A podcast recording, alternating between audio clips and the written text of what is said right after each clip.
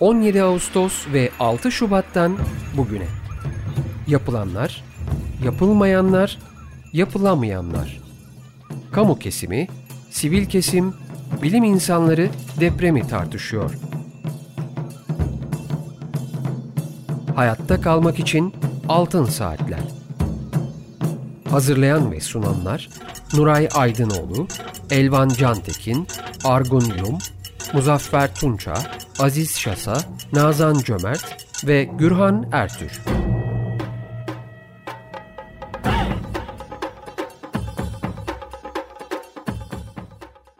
...95.0 Açık Radyo'da Altın Saatler programındayız. Programı Mehmet Nuray Aydınoğlu, Argun Yum, Elvan Cantekin, Muzaffer Tunca ve ben Gürhan Ertür birlikte sunuyoruz. Teknik Masada ise Selahattin Çolak bu programın kaydını gerçekleştiriyor. Telefon numaramız alan kodu 212 343 40 40. Elektronik posta adresimiz açıkradyo.com.tr Açık Radyo'nun depremle ilgili yayınlarını ve de, bu yayınların deşifre edilmiş metinlerini Açık Radyo'nun internet adresinde yer yarıldı içine girdik dosyasında bulabilirsiniz, dinleyebilirsiniz ve okuyabilirsiniz. Altın Saatler programlarının ses kayıtlarını ise Açık Radyo'nun internet adresinde podcast bölümünde dinlemeniz mümkün. Bugünkü programımızın destekçisi İnan Tunalı'ya, İnsan Tunalı'ya teşekkürlerimizi iletiyoruz. Efendim bugün inşaat mühendisi 3 konuğumuz var. Eren Bural, Buran, Raşit Çömlek ve Şeref Polat arkadaşlarımız. Hoş geldiniz programımıza, merhabalar. Hoş bulduk. Hoş bulduk. Hoş bulduk. Hoş bulduk Güran. Evet, Nuray Hocam, Ar e, Aziz Şasa, e, Elvan Cemtekin, Muzaffer Tunca, sizler de programa hoş geldiniz. Merhabalar. Merhabalar. Evet, Nuray Hocam söz sizde. Buyurun. Ya, teşekkür ederim. Ee, bu haftaki programımızda e, İnşaat Mühendisleri Odası İstanbul Şubesi'nin e, düzenlemiş olduğu iki etkinlikten bahsedeceğiz.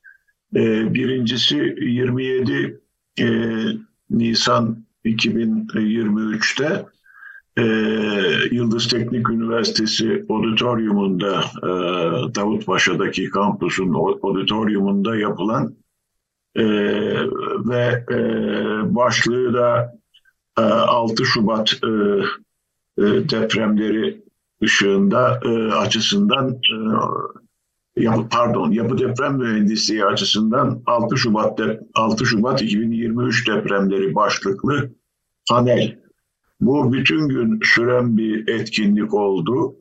Ee, amacımız e, 6 Şubat depremlerinin genel olarak bir değerlendirmesini e, çeşitli açılardan yapmaktı. E, önce bununla başlayalım e, konuşmaya. Daha sonra da e, 4 ve 5 Mayıs 2023 tarihlerinde birinci Yüksek Yapılar Sempozyumunu organize ettik. E, bu da çok başarılı bir toplantı oldu.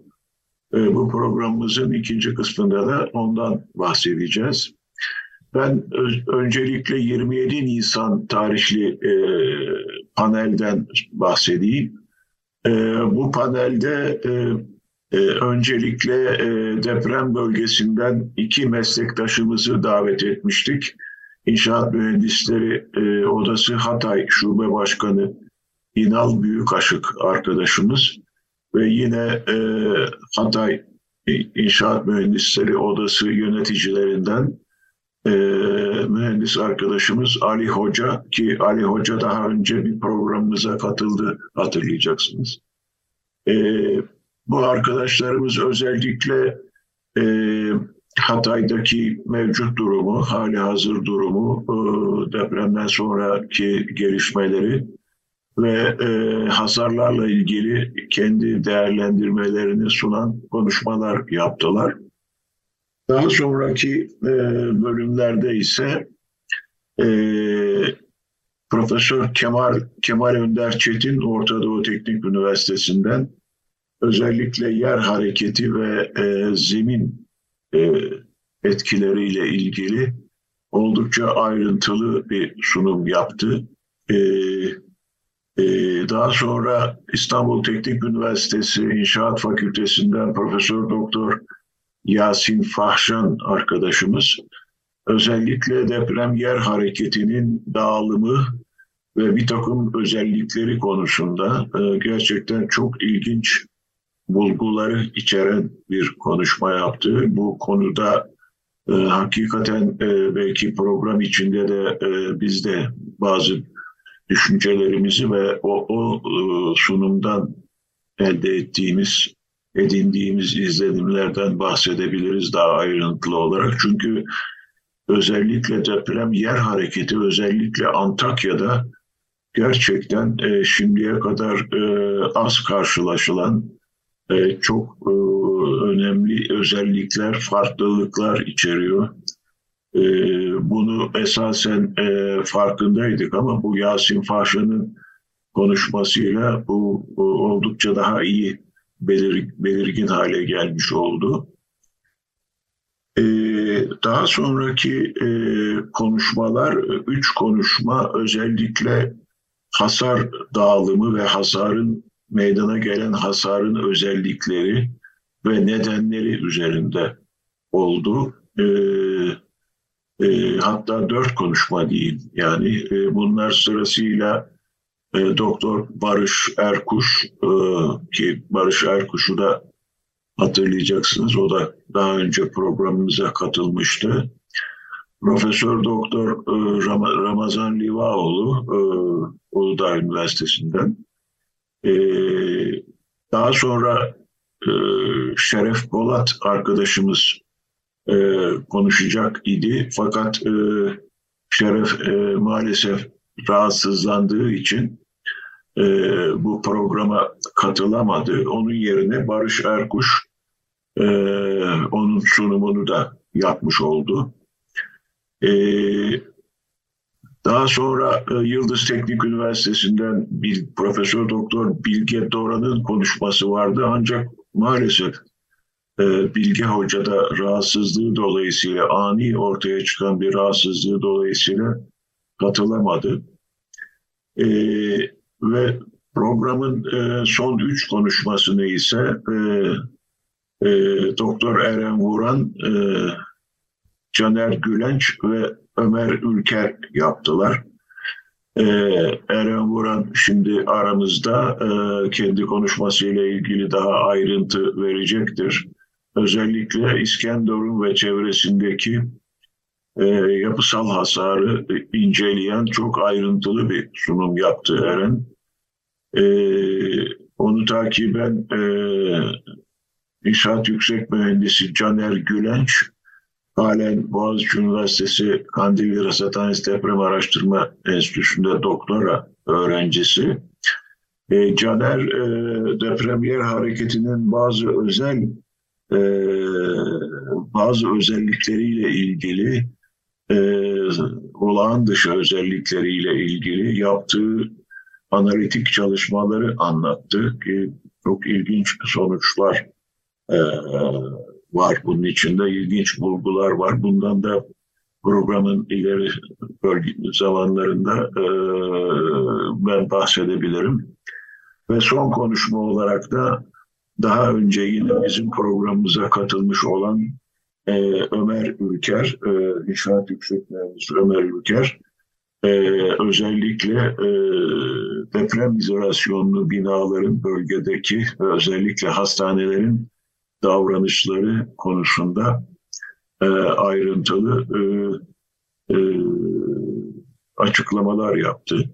E, e, şimdi e, ben e, bu noktada e, e, Eren'e söz vereyim. Eren e, e, hem kendi yaptığı e, konuşmanın, e, sunumun hem de e,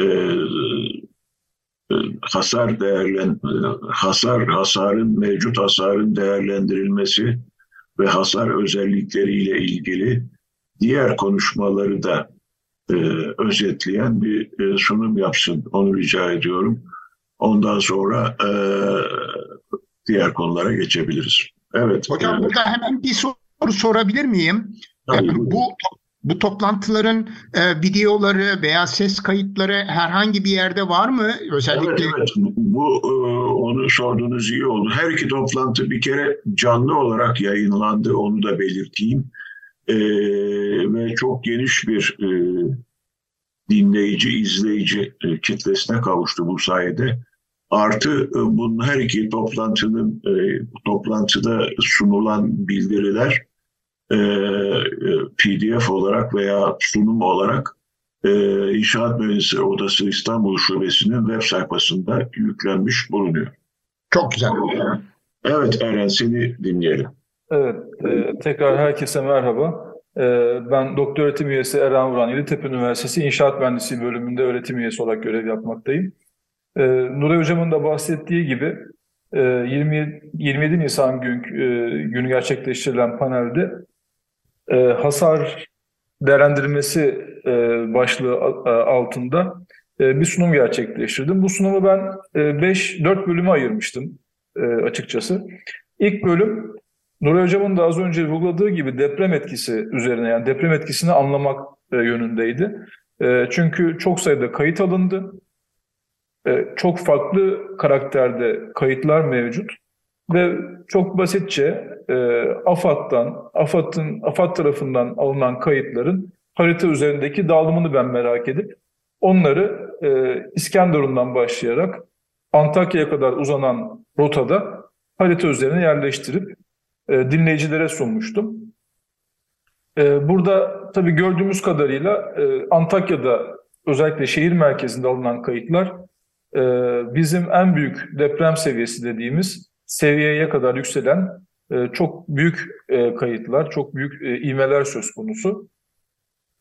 İkinci bölümde yani İskenderun nispeten e, daha e, düşük İskenderun'dan kayıtlar Antakya'ya göre çok daha düşük. Özellikle şehir merkezinde, İskenderun şehir merkezinde, sahile yakın bölgelerde e, oldukça ivmelerin sönümlendiğini de e, görebiliyoruz alınan kayıtlardan. E, daha sonra sunumun e, bölümlerini özetlemek gerekirse yeni binalardan beklenen hasarları, yeni binalarda gözlenen hasarları e, ikiye ayırıp sunmaya çalışmıştım. E, ve son bölümde de ne sonuç çıkardığımı özetlemeye çalışmıştım. E, neden yeni binalarda beklenen hasarlar ve gözlenen hasarlar diye iki bölüm oluşturdum? Çünkü aslında biz 1975 yönetmeliğine göre tırnak içerisinde tasarlanan ve inşa edilen e, binaların zafiyetlerini biliyoruz. E, 1975 yönetmeliği e, fena bir yönetmelik olmamakla birlikte ve hatta e, sünek tasarım detaylarını içeren bir yönetmelik olmakla birlikte kapasite tasarım ilkeleri 1997 yönetmeninde ilk defa Türk Deprem Yönetmeliğine girmiş bulunmakta. Ee, ve 1975 yönetmeliğindeki sünek tasarım ilkeleri de her ne kadar yönetmelikte olsa da sahada uygulanmadığını biz mevcut binaları dincelerken görüyoruz. Hatta tasarımcının da o detaylardan e, pek haberi olmadığını, ona o detaylara vakıf olmadığını, uygulamacının da o detayları sahada uygulamadığını, yani iki taraflı karşılıklı olarak e, o yönetmeliğin e, o detayları itibariyle dikkate alınmadığını maalesef görüyoruz. E, bunun üzerine 99 öncesi binalarda karşılaştığımız malzeme problemlerinin de farkındayız. Farkındaydık da. Yani düşük beton kalitesi, kötü beton üretimi, imalatı, e, düz donatılı demirlerin kullanılması e, gibi zafiyetlerin de farkındaydık. E, dolayısıyla e, eski bina, yeni bina diye ayıracak olursak ve 99 öncesi tasarlanan ve inşa edilen binaları eski binalar statüsüne, eski binalar grubuna e, koyarsak e, o binalarda maalesef bu denli yıkımın olması e, pek de şaşırtıcı olmamalı. Çevre ve Şehircilik Bakanlığı'nın açıkladığı tablolara bakacak olursak da yıkılan binaların çok büyük bir oranı, e, çeşitli rakamlar var, farklı tarihlerde açıklanmış. E, %95, e, en son mesela %96.9 gibi bir rakam açıklanmış. Yıkılan bina sayısı yaklaşık 18 binken 35 bin binaya yaklaşık çıktı bu sayı. Ama yine benzer bir oran yani %95 civarından binanın eski bina olarak bakanlık kayıtlarında olduğunu görebiliyoruz. Dolayısıyla eski binalarda maalesef böyle bir yıkımla karşılaştık. Şimdi tabii yeni binalarda durum biraz daha farklı olmalıydı. Nuray Hoca'nın da e, hem e, açık radyoda yaptığı programlarda hem de diğer e, medya organlarında katıldığı programlarda dile getirdiği e, bir durum vardı. O da biz aslında 1997 yönetmeliğiyle başlamak üzere bir takım performans hedeflerini sağlamayı öngörüyoruz. Ve bizim tasarım depremimiz altında kontrollü hasar, performans hedefini sağlayacak şekilde binalarımızı tasarlıyoruz. Ama en büyük deprem olan deprem altında da kontrollü hasarı aşsa dahi binaların yıkılmaması gerektiğini, göçmemesi gerektiğini biliyoruz. Ve yönetmeliğimizdeki bir takım detaylarla da bu performansın yani göçmemenin sağlanacağını, sağlanması gerektiğini söyleyebiliriz. Ee, hatta ben sunumda bir örnek vermiştim. Ee, öğrencilerimi de anlatırken bu örneği kullanıyorum. Örneğin sabah 7'de bir kahvaltı yaparız ve 6 saat boyunca bir şey yemeyiz. Öğlen saat 1'de öğle yemeği yiyeceğimizi biliriz. Bize 6 saat gidecek kadar kahvaltı yaparız. Öğle yemeğine doğru biraz midede boşluk hissi uyanır, guruldama sesleri duyarız e, ve öğlen yemeğimizi yeriz. Sonra da akşam yemeğine bekleriz. 6 saatte öyle geçer. Diyelim ki sabah kahvaltı yaptık ama öğle yemeği yiyemedik. Akşam yemeğine kadar beklemek zorunda kaldık. Ne olur? E, yani boşluk hissi biraz daha artar.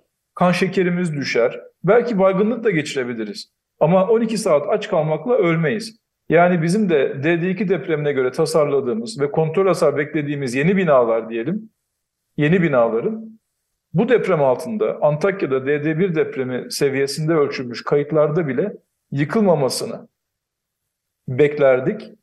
Ee, ama maalesef e, bazıları yıkıldı.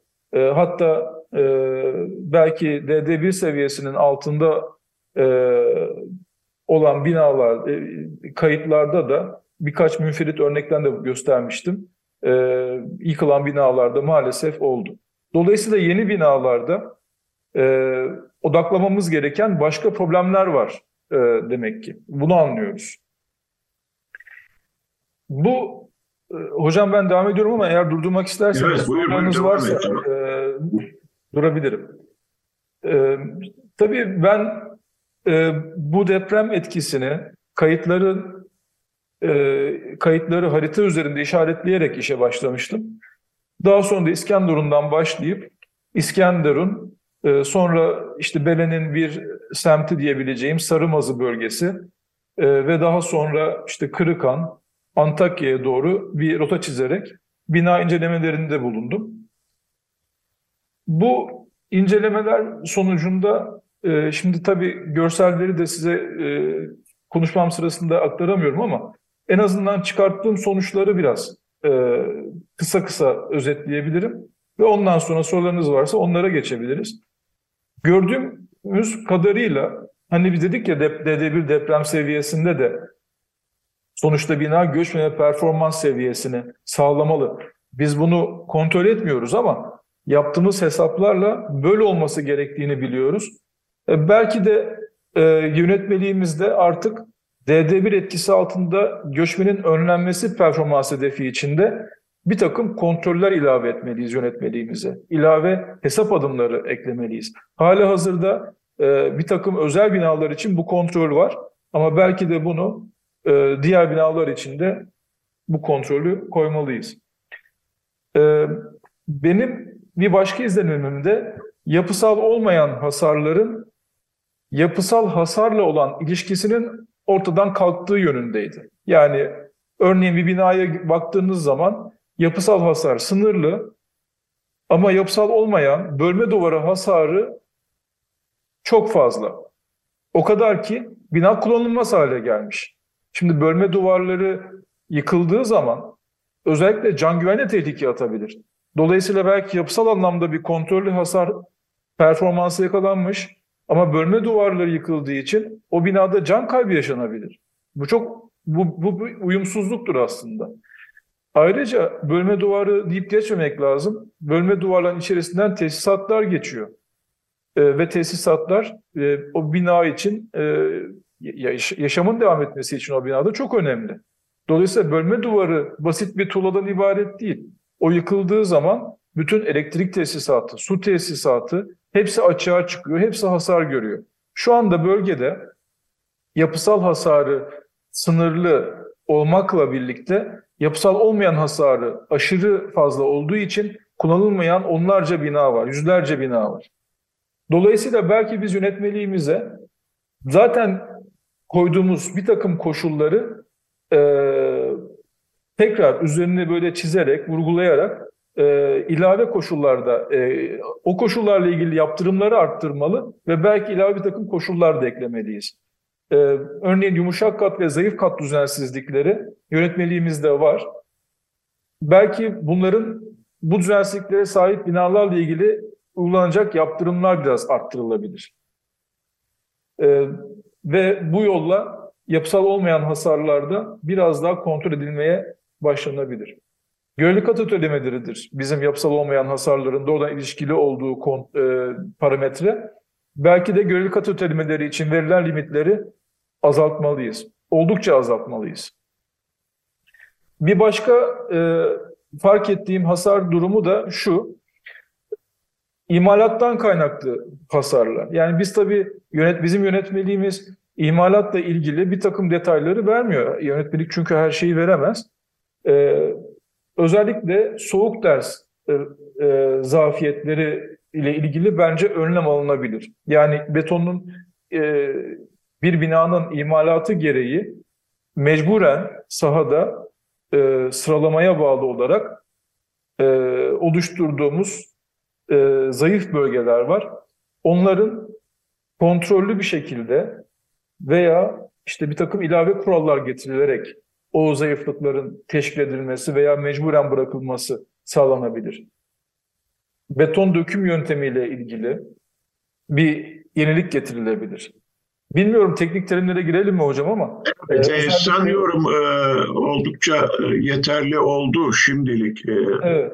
Bu o zaman toparlayayım, toparlayayım evet. ve bitireyim hocam. Evet. E, bir de e, şöyle bir durum söz konusu. E, sahada gördüğüm ağır hasarlı binalarda e, bariz tasarım hatalarını fark ediyorsunuz. Yani hani para parayla rezil olmak diye bir deyim vardır ya. Tasarımcı eğilme, bizim sürekli davranış beklediğimiz eğilme hasarları ile ilgili son derece fazla demir koymuş ama e, imalat sırasında o hata yol açmış. Peki bir e, ara vereceğiz zannediyorum. Evet, e, siz ama e, siz e, lütfen sözünüzü bitirin ondan sonra araya evet. gireceğiz. Dolayısıyla tasarımla imalatın e, karşılıklı olarak hatalar içerdiği yeni bina örnekleriyle karşılaştık. E, ben şimdi nokta koyup sonra aradan sonra belki bir, birkaç cümle daha kurup kapatırım kendi açımdan. Peki, teşekkürler. teşekkürler. Evet, şimdi bir müzik parçası dinleyeceğiz kısa bir aramızda. Ondan sonra ikinci bölümle devam edeceğiz programımıza. Açık Radyo'da Altın Saatler programı ikinci bölümündeyiz. Bugün üç konuğumuz var. Eren Buran, Raşit Çömlek ve Şeref Polat. Evet, Nuray Hocam söz yine sizde. Evet, ee, evet bu 27 Nisan e, tarihinde İnşaat Mühendisleri Odası İstanbul Şubesi'nin e, düzenlediği panelden konuşuyoruz. Panelle ilgili konuşuyoruz.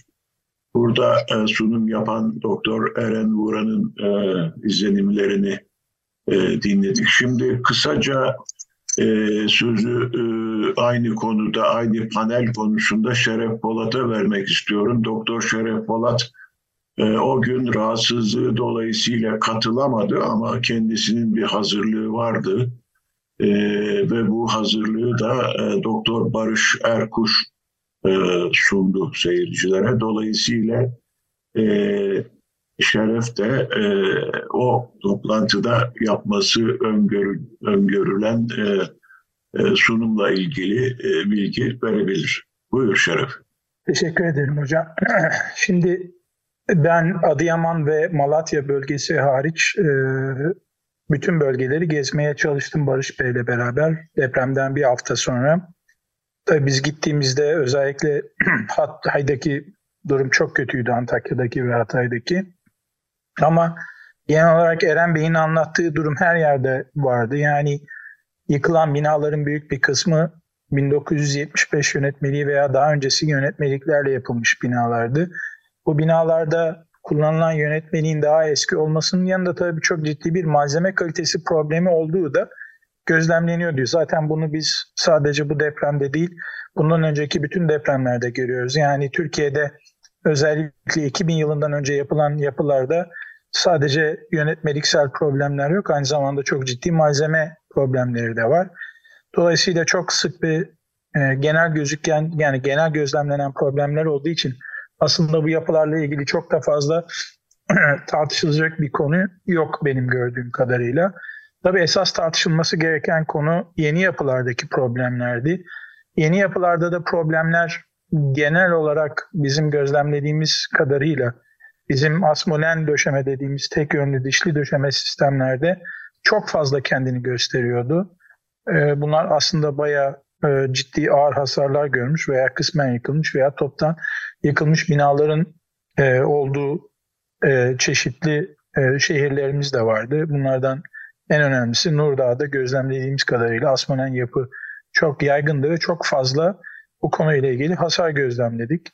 Bunun haricinde yeni binalarda çok ciddi Eren Bey'in de söylediği gibi tasarım hataları zaten kendini gösteriyordu. Gene imalat hataları da çok ciddi şekilde kendini gösteriyordu.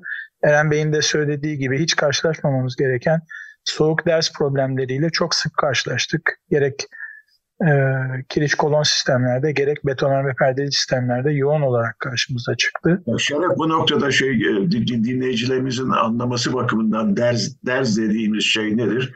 Bu şu, e, şunu demek istiyoruz. E, inşaat sırasında tabii belli zamanlarda işte diyelim demirler döşeniyor. Önce kalıp yapılıyor, demirler döşeniyor, beton dökülüyor.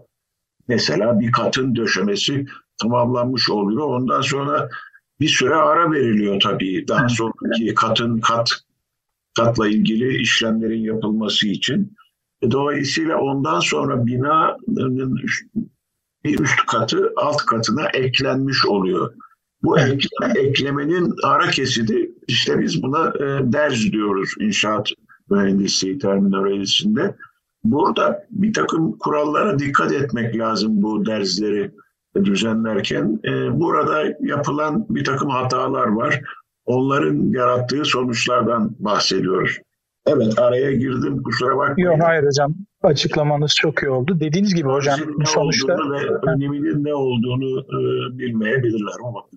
E, yani aslında buradaki problem betonarmede monolitik yani birbirini takip eden, süreksizliği olmayan bir sistem oluşturabilmek için sonradan farklı zamanlarda imal edilen e, bölgelerin birbirleriyle olan sürekliliğini iyi sağlamak lazım. Evet. Anlattığınız gibi bu bölgelerde en önemli konu temizlik konusu. Maalesef bu konu bizim şantiyelerimizde çok dikkat edilen bir konu değil. Bunun getirdiği sıkıntılardan dolayı da gözlemlemememiz gereken hasarlarla bu bölgelerde karşılaşıyoruz. Aslında en büyük sıkıntı bu. Yani imalat kalitesi, yani yerinde kontrolün düzgün yapılmamış olması. Ama bunun haricinde de özellikle betonarme kesitlere bakıldığında veya e, içindeki donatı uygulamalarına bakıldığında da ciddi sıkıntılar olduğunu gözlemlemekteyiz. Bunun haricinde gene yeni yapıda olsa agregalarda sıkıntı olduğunu da o bölgede çokça gözlemledik. Yani nehir agregası kullanımı çok yaygındı.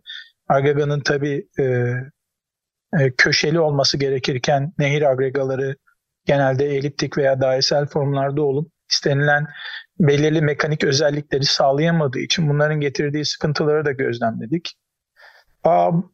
Aslına bakarsanız bu gözlemlediğimiz kusurların büyük bir kısmı e, imalatta titiz yeteri kadar titiz davranılmaması veya tasarımda yeteri kadar titiz davranılmaması ile ilgili konular.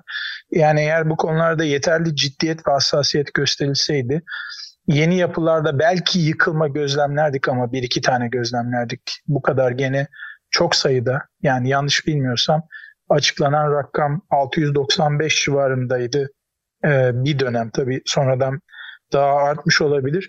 Bu kadar fazla yeni yapının yıkılmaması gerekiyordu. Ben burada evet. e, sözlerimi sonlandırayım.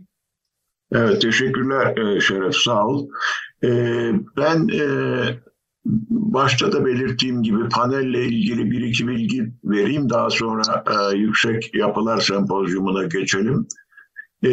Yasin Fahşan'ın konuşmasından bahsetmiştim de özellikle Antakya'daki olağan dışı yer hareketi e, çok yüksek ivmeler e, ve bunların dağılımı. Bunun sebepleri tabii çok önemli. Bir kere kamuoyunda çok iyi bilinmeyen bir deprem oluşum e, sekansı var. Aslında deprem e, küçük bir e, fayda yani ben e, depremin merkezi olarak bildirilen Pazarcık e, civarındaki küçük bir fayda başlıyor. Hemen kısa bir süre sonra Doğu Anadolu fayı uzantısı kırılıyor ve daha sonra yani o Kuzeydoğu'ya doğru hemen 10-11 dakika sonra da güneye doğru yani Kızıl Ölüdeniz fayı dediğimiz e, fayın kırıl, kırıldığını görüyoruz. E, kayıtlardan bu anlaşılıyor. Ee, özellikle bu güneye doğru kırılan faydaki özellikler, örneğin mesela bu fayın kırılma hızı müthiş yüksek, ee, olağan e, dışı bir yükseklikte yani bu tür depremlerde görülen kırılma hızlarının çok daha üstünde. E, çünkü e, bu e, hızlar genellikle e, bizim kayma dalgası hızı dediğimiz hızların mertebesinde olur. Ee, yani İngilizce shear wave velocity'nin mertebesinde ama burada e, gözlenen hız o kadar fazla ki ki buna süper shear deniyor. E, yani süper kayma hızı anlamında. E, bu o, o, tabii hasarı arttıran en önemli nedenlerden biri bir bununla birlikte bir de e, doğrultu etkisi var. İngilizce'de buna directivity efekt deniyor. Yani e, güneye doğru fay kırıldıkça etkisi artıyor. E, fayın kırıl son son sonuna gelinen bölgede maalesef e, Antakya'ya rastlıyor. Dolayısıyla Antakya'daki e, hasarın e, aşırı e, büyüklüğü tabii oradaki ivmelerin olağan dışı büyüklüğünün e, önemli nedenlerinden birinin bu olduğu anlaşılıyor. Tabii e, Antakya başka açılardan da olumsuzluklar içeriyor özellikle zemin koşulları. Bu konuda tabii çok ayrıntılı araştırma yok. Bundan sonra yapılacak herhalde. E, bazı abartmalar da olabilir e, zeminle ilgili. Ama bilinen veya tahmin edilen bir başka etkisi de basen etkisi veya çanak etkisi dediğimiz çünkü Antakya'nın iki tarafı da e, dağdır biliyorsunuz yükseltiler var. Ortada bir yani bir çanak var. Bu çanakta e, bizim diğer depremlerden de bildiğimiz bu çanak etkisi basen etkisiyle yani geometri dolayısıyla e, deprem dalgalarının e, çeşitli kırılma ve yansımalarla amplifiye olması, büyümesi durumu söz konusu. Şimdi e, bu konuda son söz olarak şunu söyleyeyim. Bu deprem şu anda bütün dünyada e, özellikle yer hareketi bakımından ve yapıların davranışı bakımından inceleniyor. Benim bile bildiğim 4-5 adet 4-5 tane uluslararası deprem mühendisliği ile ilgili bilimsel dergi bu konuda özel sayılar çıkaracaklar. Şu anda on, onlarla ilgili e, duyurular yapıldı. Dünyanın her yanında bilim insanları Türkiye'de dahil olmak üzere çalışmalarını hazırlıyorlar ve per, peyderpey bu dergilere gönderecekler. Oralarda yayınlanacak. Yalnız Türkiye'den değil bütün dünyadan dediğim gibi e, şeyler var, e, ilgi var. E, pek çok bilmediğimiz hususu da bu araştırmalar sonucunda öğrenmiş olacağız. Evet isterseniz e, Gürhan Bey e, panelle ilgili konuyu burada kapatalım. Daha sonra e, 4-5 Mayıs'ta yapılan e, bu birinci yüksek yapılar sempozyumuna geçelim. E, uygun görürseniz. Tabii hocam. E, bu yüksek yapılar sempozyumu tabii deprem 6 Mayıs 4 pardon 6 Şubat depremlerinden önce planlanmış bir aktiviteydi. E, aslında İnşaat Mühendisleri Odası Genel Merkezi tarafından e, planlanan bir e, etkinlik ve periyodik bir etkinlik olacak. Onun için bu birincisi yapıldı 4-5 e, Mayıs'ta ve İnşaat Mühendisleri Odası Genel Merkezi de bu konuda İstanbul Şubesini görevlendirdi. İstanbul Şubesi'nde kurulan bir düzenleme kurulu vasıtasıyla program, bu yetkinliğin programı e, oluşturuldu. E, amaç e, yüksek yapıları yani büyük ölçüde yüksek binaların e, deprem davranışları e, ve yüksek binalarla ilgili deprem dışında mesela rüzgar konuları, e, inşaatla ilgili örneğin beton, özel beton sorunları, e, yapısal olmayan elemanların deprem davranışları vesaire konularında çok ayrıntılı bir e, etkinlik programı hazırlandı. E, ben izin verirseniz başlıklarından bahsedeyim sırayla. E, çok çok disiplinli bir çalışma oldu ve çok başarıyla tamamlandığını düşünüyorum. Birinci konuşmayı e, yüksek mimar Bünyamin Derman yaptı. E, yüksek bina mimarisi ve dünya ve Türkiye uygulamaları konusunda ilginç örnekler içeren bir konuşmaydı. Daha sonra e, Doktor Barış Erkuş deprem ve rüzgar etkisinde yüksek bina taşıyıcı sistemleriyle ilgili genel bir e, prezentasyon yaptı. Onun arkasından ben e, 2018 Türkiye Bina Deprem Yönetmeliği'nin 13. bölümünü oluşturan yüksek bina e, tasarımı kurallarıyla ilgili e, açıklamalar yaptım. E, daha sonraki konuşmada Doktor Şeref Polat e, yüksek binaların yapı deprem tasarımına ilişkin özel konular e, ve Türkiye'nin yüksek bina deneyimi başlığı altında özellikle Türkiye'deki e, tipik e, yüksek binalarla ilgili e, örnekleri sundu ve burada karşılaşılan e, veya uygulanan özel e, tekniklerden bahsetti.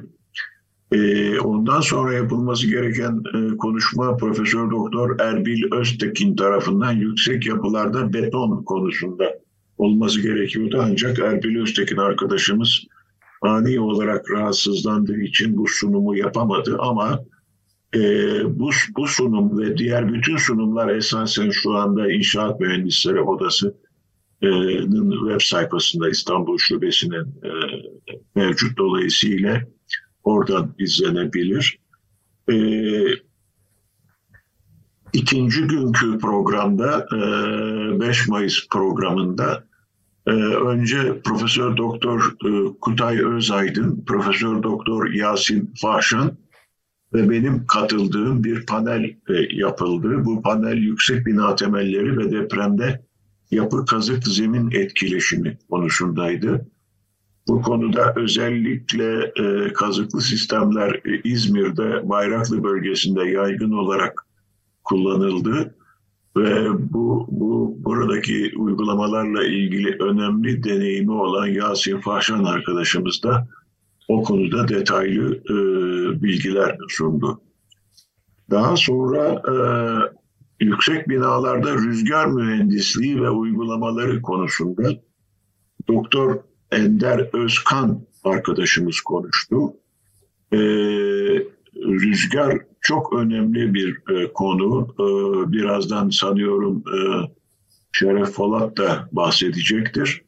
E, Doktor Ender Özkan e, bu konuda dünyada e, çok büyük bir firma olan ve önemli uygulamalara imza atan RWDI'ın Avrupa direktörü ve Türkiye'de de pek çok binada RWDI firması rüzgar tüneli testlerini gerçekleştirdi ve halen de çalışmaya devam ediyor eminim.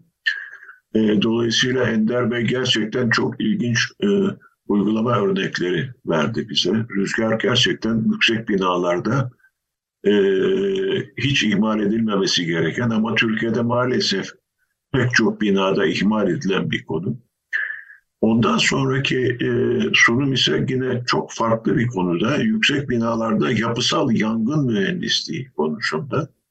Boğaziçi Üniversitesi'nden e, Profesör Doktor Serdar Selamet arkadaşımızın sunumuydu. Bu gerçekten e, bugün yangın meselesi de aslında özel bir mühendislik konusu ve yüksek binalarda e, gerçekten e, çok önem kazanıyor. Örneğin bizim de e, yıllar önce İngil Londra'daki Grenfell Tower e, yangını ile ilgili yaptığımız programları hatırlayanlar olabilir. E, Serdar Bey de o, o yangından da e, bahsederek e, yapısal yangın mühendisi konusunda çok ilginç bir sunum yaptı. E, bir sonraki sunumu ise e, Kandilli'den değerli arkadaşım Profesör Doktor Erdal Şafak yüksek binalarda yapı sağlığı izleme sistemleri e, konusunda yaptığı ve uygulamadaki sorunlar ve çözüm önerileri konusunda e, sunumlar yaptı. Gerçekten bu konuda e, çok önemli. Yani yüksek binaların esasen yönetmelikte öngörüldüğü şekilde enstrümante edilmesi, depremlerden sonra bu enstrümantasyon vasıtasıyla deprem davranışları e, ve olası hasarlar konusunda bilgi sahibi olunması mümkün. Bu konu bütün dünyada yaygın bir konudur. Türkiye'de de yavaş yavaş e, uygulamaya girdi. E, bir sonraki uygulamada e, İnşaat Yüksek Mühendisi Onur İhtiyar arkadaşımız yüksek binalarda yapısal olmayan sistemlerin tasarımıyla ilgili e, ilginç bir sunum yaptı. O konuda da sanıyorum e, Şeref Polat arkadaşımız biraz sonra bilgi verecek. Ve nihayet e, Raşit Çömlek özel bir yüksek yapı örneği olarak Küçük Çamlıca TV Kulesi konusunda e, çok güzel bir araştırma yaptı. Raşit de aramızda. Şimdi isterseniz ara vermeden Raşit'e bağlanalım. E, Raşit e, e, zamanımız biraz kısaldı ama e,